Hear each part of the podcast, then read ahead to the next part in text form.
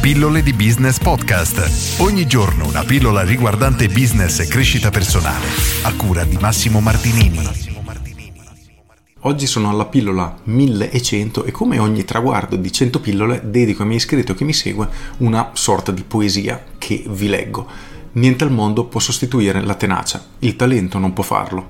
Non c'è niente di più comune di uomini pieni di talento ma privi di successo. Il genio non può farlo, il genio incompreso è quasi proverbiale. L'istruzione non può farlo.